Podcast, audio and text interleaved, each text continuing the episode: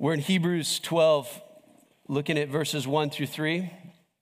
And so if you have a Bible, you can open there, turn it on there, or just look at the screen. So we're in Hebrews 12. This is God's word to us this morning.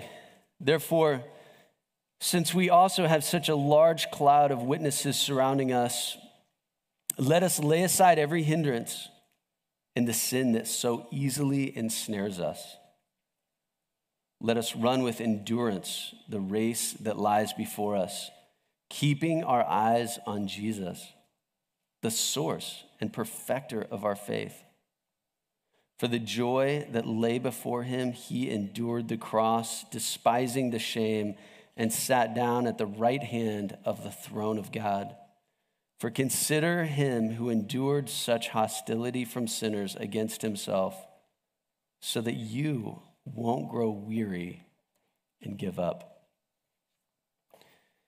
It begins, and in this we see, let us run with endurance the race. The Christian life is a race. And this Greek word for race is agona, which, which uh, sounds, you know, any English words that start with agon, agony. That's the word for a race. Isn't that so fitting? Those of us that hate running, we're like, yes, that's it. That's the word for race agony, torture. And then he says, endurance. I hear marathon language when I hear agony and endurance. I'm hearing marathon. That's what the writer of Hebrews is inviting us into this morning, which is a problem for me. I have a real problem with Hebrews 12 I have this thing with marathons. You guys know, you guys that have been around for a while, you know my bucket list.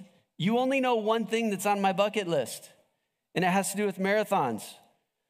Running is voluntary torture. One of the things on my bucket list is to never run a marathon. And so far, I'm totally nailing that goal. You can't convince me it's worth it. I am so settled in my unbelief. My heart is rock hard. It's like granite when it comes to marathons. You just won't convince me. I don't get it. Okay, I could run a marathon playing basketball. Maybe if you just, you know, pick up game, I could probably run 26.2 miles, but not just a straight marathon. Uh, so here it is. And yet, here's the problem I have a problem with marathons. And yet, here's the great irony of this I like you, if you are a follower of Jesus, have chosen a much harder, more grueling, 24 7 marathon called the Christian life. We are running a marathon if we're following Jesus. Why? Why would anyone choose this voluntarily? Well, if you stick around to the very end of the sermon, uh, we'll answer that question why. But first, there are, the Christian life is a race, and there are six things that you need to run that marathon. We see that in Hebrews 12.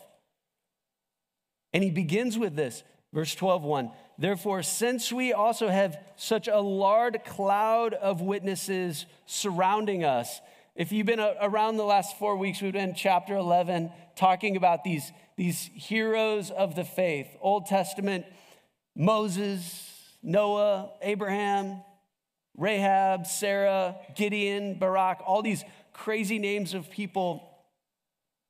The first thing you need if you're gonna run this marathon of the Christian life is you need a cheering crowd. You need a cheering crowd. Now, back in the first century, they had local stadiums like we do, arenas like ours with tiered seats filled with people. Not exactly SoFi Stadium in LA that we're gonna see tonight, not exactly that. But there was something different in this crowd that he's talking about here this, this crowd of people that are just cheering us on in the race of the Christian life.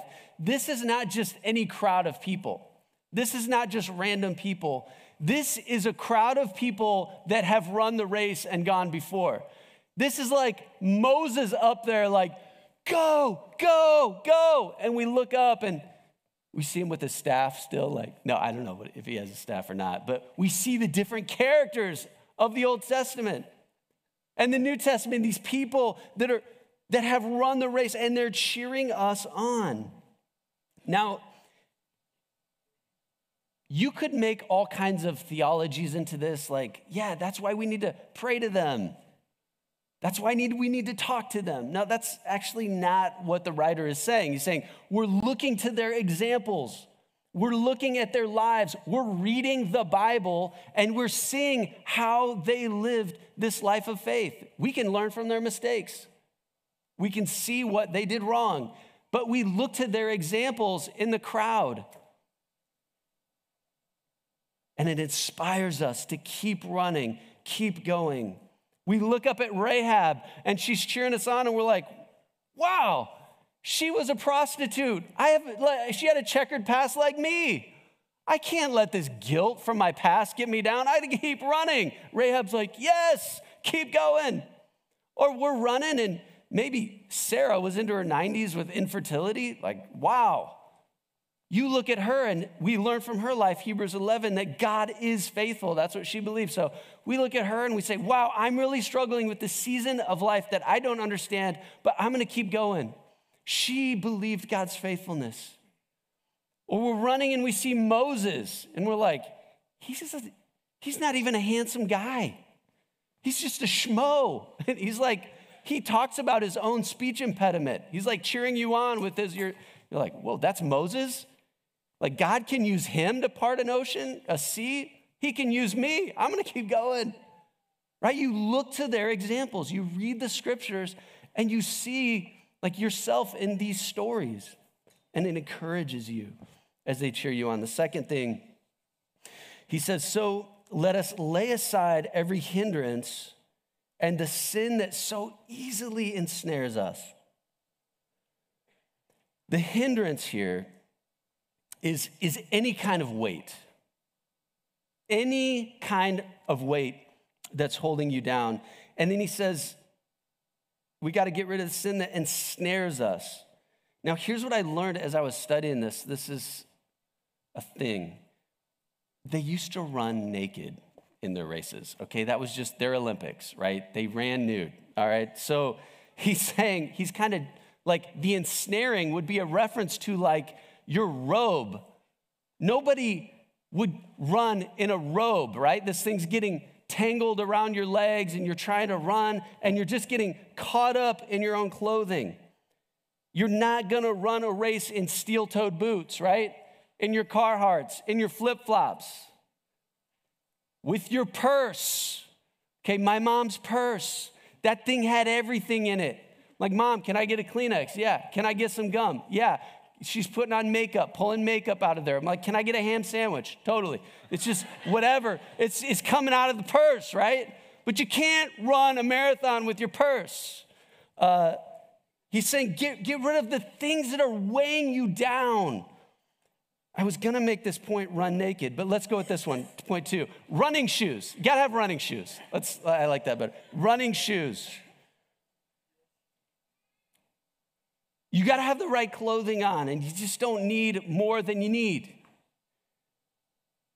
to run the Christian life. It's going to be hard to run drunk. It's going to be hard to run with bitterness and rage and anger and greed weighing you down.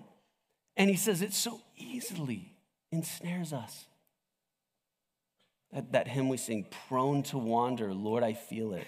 Oh, I just, I know this, like, I am one decision away from ruining my life, right? Oh, if I just click on that,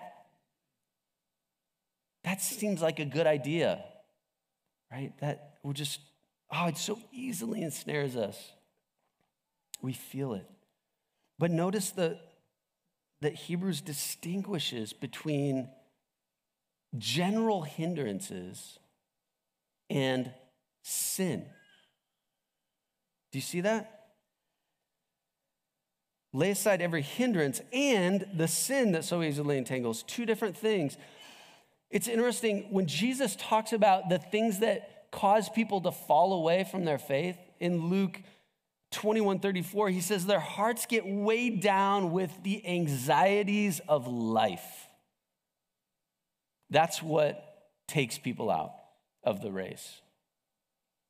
The anxiety, weighed down, that's like Hebrews 12 language, with the anxieties of life.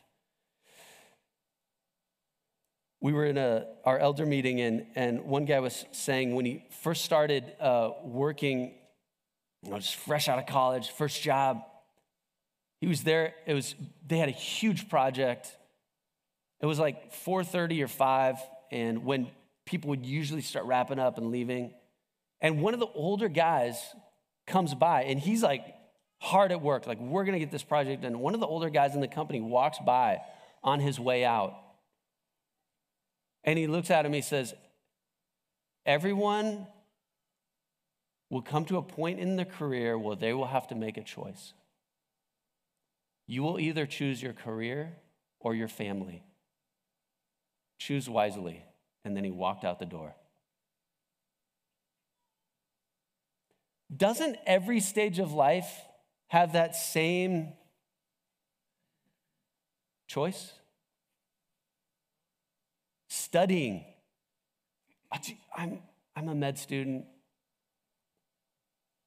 I got to study. I, I can't do that thing because I, I got to study. Or, you know, I'm in school, really hard major. And you know, you know how this goes, right? Because it's, I got to study. And then in the next stage of life, it's like, oh, would love to do that, but man, we've got, we've got kids and can't find babysitters and And then it's, ah, work's been really busy, can't do that. Da, da, da. I get my day gets started so early, I don't really have time to read my Bible, and it's a really important job. You probably don't get it because yours isn't quite as important as mine. And so, you know, and then it becomes like, oh, I've been up all night with, with infants and kids, toddlers. We're going through the terrible twos. Sorry, I can't be there. Uh, Youth sports, youth sports. Now, there's a good excuse. I mean, all those other ones were like, yeah, but you don't understand this AAU. This is like an elite team. I know your kids, they're not as gifted as, uh, but you know, if we're gonna want them to get to the NBA uh, or uh, the European Soccer League, it's like, I don't even know what, whatever leagues those are. And, and, uh, uh Ryan, you're really disappointed with me right now. I'm so sorry. I was just, I couldn't think of Champions League or whatever. But they're, they're going to be really good at soccer. They're special talent.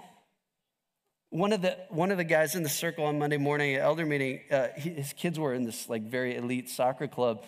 And he said, I just told the coach, oh yeah, my kids won't be there on Sunday morning. And the coach is like, what? yeah, they just won't be there. Like we go to church on Sunday morning, so tournaments or whatever. Um, I'm like, well, how did the coach respond? Well, he didn't like it.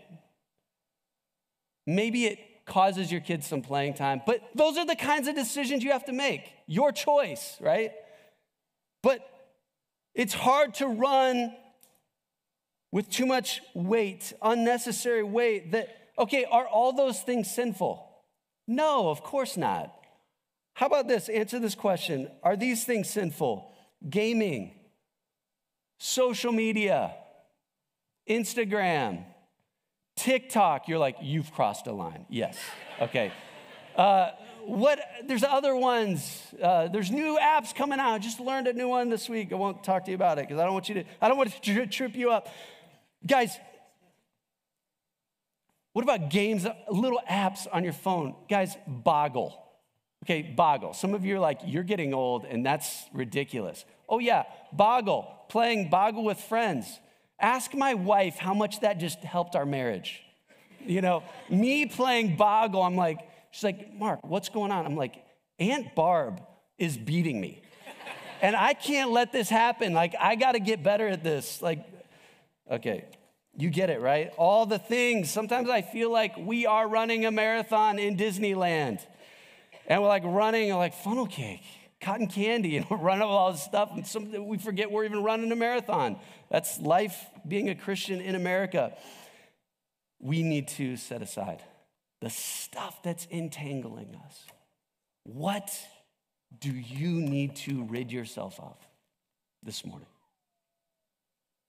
Who do you need to mute, unfollow, unsubscribe from? Go through your phone and find out what are the things that are weighing me down. Is this 24 7 news cycle helping the peace of Christ reign in me?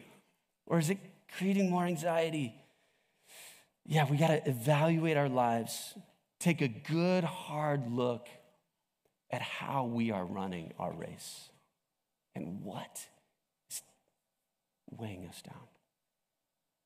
And he says, Let us run. Let us. The we, us, our language is on repeat throughout this whole thing. You may have noticed that. Let us run this race. The third thing we need, if we're going to run this race of the Christian life, is we need running mates. The context here, if you look back the verse right before that chapter break. Since God had provided, this is chapter 11, verse 40, since God had provided something better for us, so that they, those Old Testament characters, would not be made perfect without us.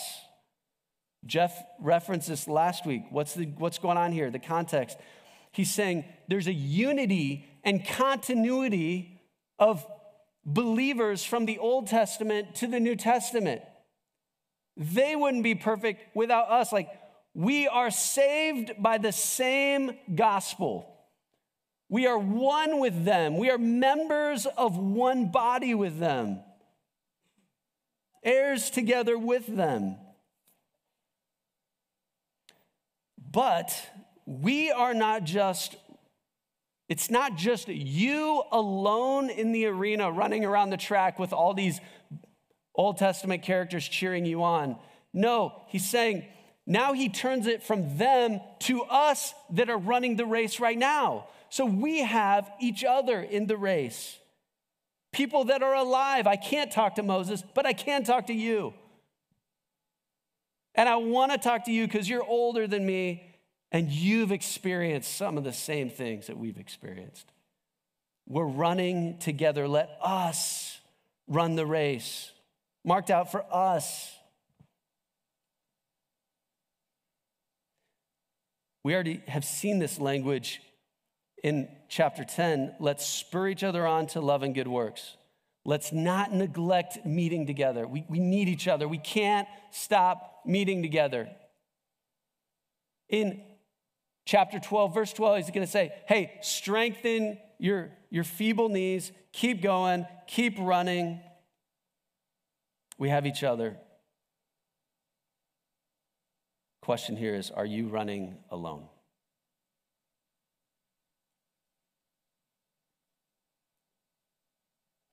You won't run very far if you're running alone. And if you're struggling there's somebody that would gladly slow down their pace and run with you. Right? It's okay. We'll, we'll help you get through today if you need that. But it is on you to reach out. Hey, I, can you pray for me? I need someone to run with. That's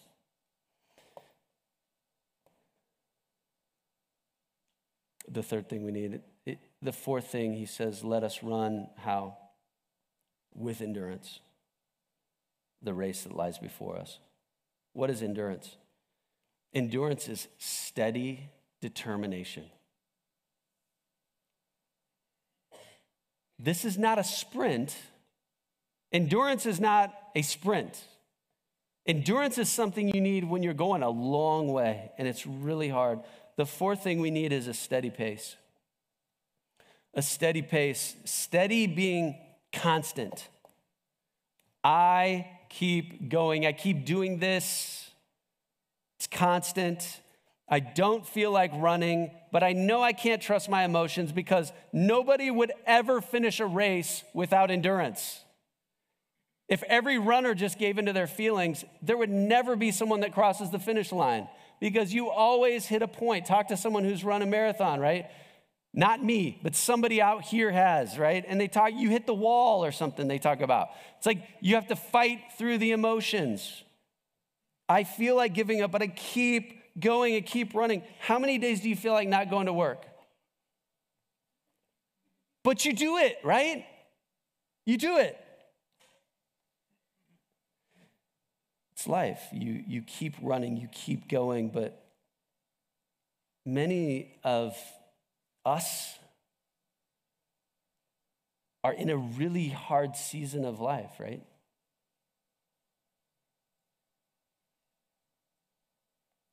And some of you might be thinking, will this ever end? This thing that I'm going through, right, will it ever end? We're in the screaming infant stage, and I'm up through the night. Will this ever end? We're in the next stage Screaming toddlers through the night. Will it ever end? Sick toddlers, right? We're in the teenager stage, right? They want to talk at 11 p.m. when you're going to bed, right? That's when they come alive. And, and you're like, will this stage ever end? You're, you're working through challenges. It's winter. That's hard. It's hard to keep going. It's hard to endure. A steady pace, what does that look like? How do you keep a steady pace? Practically, you do the next thing. That's what endurance is. That's what a steady pace is. You just do the next thing. And you celebrate the fact that you did it. I got out of bed. That's amazing. I took the next step. And then I ate breakfast. And that was the next step. And then you drink your coffee, and then you open your Bible, and then you do the next thing, right? Take a shower, feed the baby, whatever that is. In what area of your life do you need endurance?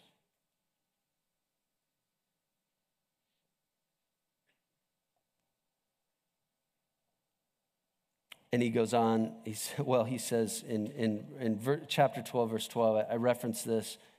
He's telling them, strengthen your, your weak knees. You got to keep going. You got to keep running. You got to endure.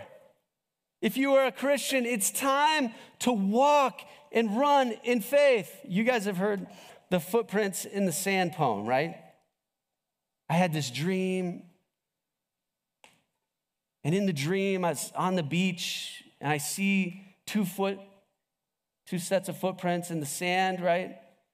And I realized it was God walking with me. And then I looked, and in my dream, during the hardest parts of my life, there were only one set of footprints. And I said, Lord, did you abandon me? And the Lord said, No, those were the times I was carrying you. Isn't that so sweet? But that, there's some truth to that, right? We can find verses that would say, yeah, there's times God carries us. But that's not Hebrews 12 language. And if you have this up in your house, you don't need to take it down, but I do kind of want to make fun of it real quick. Um, someone made like a parody of this that kind of fits the tone of Hebrews 12 a little be- better. Um, it says this one night I had a wondrous dream. One set of footprints there was seen. The footprints of my precious Lord, but mine were not along the shore. But then some stranger prints appeared. And I asked the Lord, What have we here? Those prints are large and round and neat. But Lord, they are too big for feet My child, he said in somber tones, for miles I carried you alone. I challenged you to walk in faith, but you refused and made me wait. You disobeyed, you would not grow. The walk of faith you would not know. So I got tired, I got fed up, and there I dropped you on your butt. because in life there comes a time when one must fight and one must climb, when one must rise and take a stand or leave their butt prints in the sand. there it is. Boom. Just there you are. Hebrews 12 is like, don't leave butt prints in the sand. Keep going, keep walking, take the next step. So, how do we not leave those big round butt prints in the sand? Verse 2 here's how we do it keeping our eyes on Jesus, the pioneer and perfecter of faith. Verse 3 consider him This is a, the word for like analyze, look at, do the calculations. Consider him who endured such hostility from sinners against himself so that you won't grow weary and give up. Consider Jesus. Turn your eyes upon Jesus. That was such a great song for us this morning. Another great song to have in your heart this week. Jesus is not just another person cheering in the crowd. Like, whoa, I think that's Jesus. No, he's at the finish line and you're 100% focused on him. What's our tendency? Our natural tendency is not to look at Jesus. Our tendency is to keeping our eyes on the people around us. Wait, they're, hey, they're not going, they stopped running. They're not doing the Christian life thing anymore. Hey, they're on Facebook saying stuff, and I don't know. And we're, we're running and we're looking at the people around us. No, no, no, don't do that. Uh, what about this? Keeping our eyes on ourselves, let us run with perseverance. Oh, that doesn't work, right? Too much introspection, being trapped in your own thoughts, that sounds like torture right? At 3 a.m., I don't know if I have any rational thoughts. I don't know if I'm a Christian at 3 a.m. I don't, I want to quit ministry. I'm dreaming about what other jobs I can get, right? We don't keep our eyes on other people, keeping our eyes on ourselves, keeping our eyes on our circumstances. Let us run with perseverance. No, no, keeping our eyes on Jesus. Consider him. Get your eyes off of others and yourself and to Jesus, who, look, endured such hostility from sinners against himself so that you won't go weary and give up. The fifth thing you need to run the Christian life marathon is a path to follow. A path to follow. This is how he did it. He suffered, he faced affliction, opposition, but this is the path of the pioneer right? You're not going to go anywhere that Jesus has not already gone. So just follow his path, find his path. Sometimes it's obvious and unmissable, like a six lane interstate freeway. Other times it feels like a deer trail through the woods, but we, we follow the path, right? We follow the path that Jesus laid out for us. He's the pioneer. We can think, oh, there's a shortcut. Wait, I don't have to suffer. I'm going to take this easy way out. Do I really need to sacrifice? Do I really need to die to this desire? Because this desire feels like it's part of who I am. I don't want to suffer. And so we take shortcuts. He says, No, look at Jesus, follow the path of Jesus. We have to remember, and four years ago, I told this story. Uh, I, I, just, I love this. I couldn't resist. Brian Dermody, Coach Dermody, told me this story. And uh, you can't talk about marathons and running without talking about Rosie Ruiz. You guys know Rosie Ruiz? Any of you alive back in 1980? Fastest female time in Boston Marathon history. She ran an amazing race. But observers noticed something strange after the race. This is a quote. Quote, Ruiz wasn't panting or coated in sweat. Her thighs were much flabbier and fatter than would be expected from a world class runner. They tested her heart rate afterwards, and it was really low. When asked by a reporter why she did not seem fatigued after the grueling race, she said, I got up with a lot of energy this morning. Truth is, Rosie Ruiz didn't run 26.2 miles. She found an easier way to run the marathon. She ran for a little bit, and then she hopped on the subway and rode. And when she saw some of the other contestants coming, she popped out of the crowd and just ran her little heart out for a quarter of a mile. And she crossed that finish line as a true champion. Why fight your natural desires when God, He just wants you to be you? Like, you shouldn't have to suffer through this. Why suppress your de- desires? Why take up your cross? Just take the easy way. Why run through the horrid Boston conditions, headwind, cold, up Heartbreak Hill, when you can just catch the subway? No. Hebrews 12 is saying there's a course that Jesus has marked out for us. Don't be a fraud, follow his path. Look at Jesus. And the last thing, and this is the why question, because we've been talking about how to run the race, but we really haven't answered the question why would anyone do this? For the joy.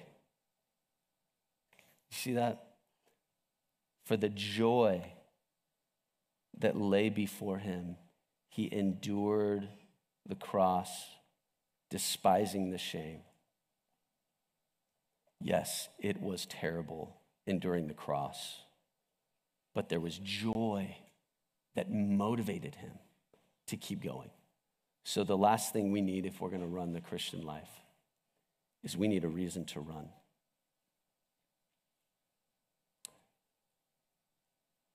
I said my bucket list is to never run a marathon, but if you said, hey, Mark, actually, I'll pay you a million dollars to do it, my hardened heart gets soft really quick.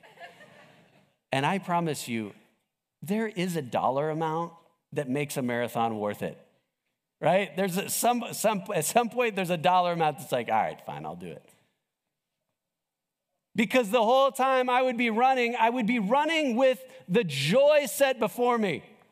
I would hit that, that wall would be no problem if I'm thinking about all the stuff I'm gonna do with my money so, what was the joy that was before Jesus? It was the triumph of God's purpose in suffering being accomplished, namely the salvation of sinners, the resurrection of dead bodies, redemption, recreation crushing Satan and bringing many to glory to enjoy the eternal pleasures at his right hand.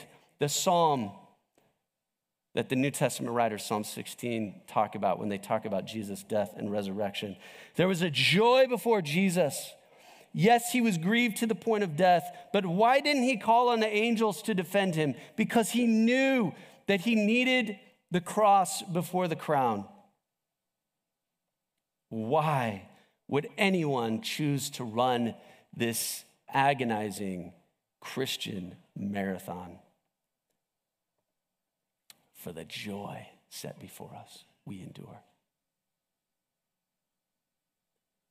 If you have forgotten about the joy, for me, if I'm running that marathon and I forget about the money, I just need somebody to run with me and just say, million dollars, million dollars, million. I keep going, keep going. Like, what if he's not going to give it to me? Like, just trust go, keep going, right? We need people to whisper, like, heaven is coming.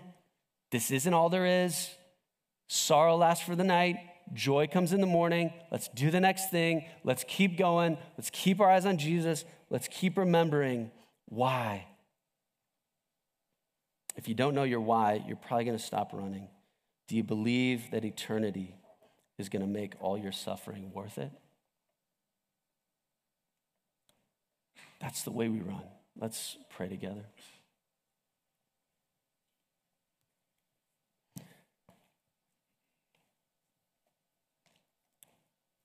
Jesus, I want to pray specifically for the people this morning that don't know if they can keep running. Because they're so tired. They're so scared. They are so hopeless.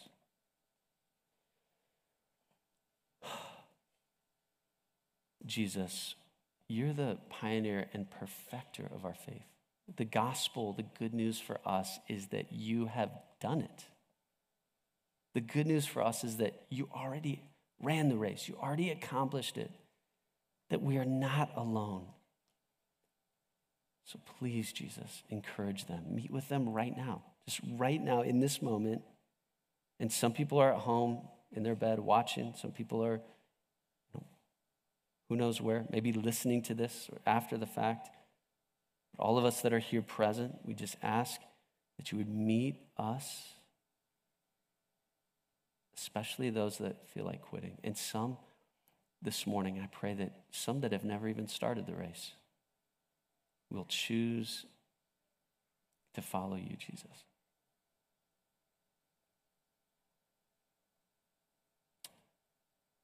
We need you, Lord. Help us to keep running with endurance the race marked out for us. In Jesus' name, amen.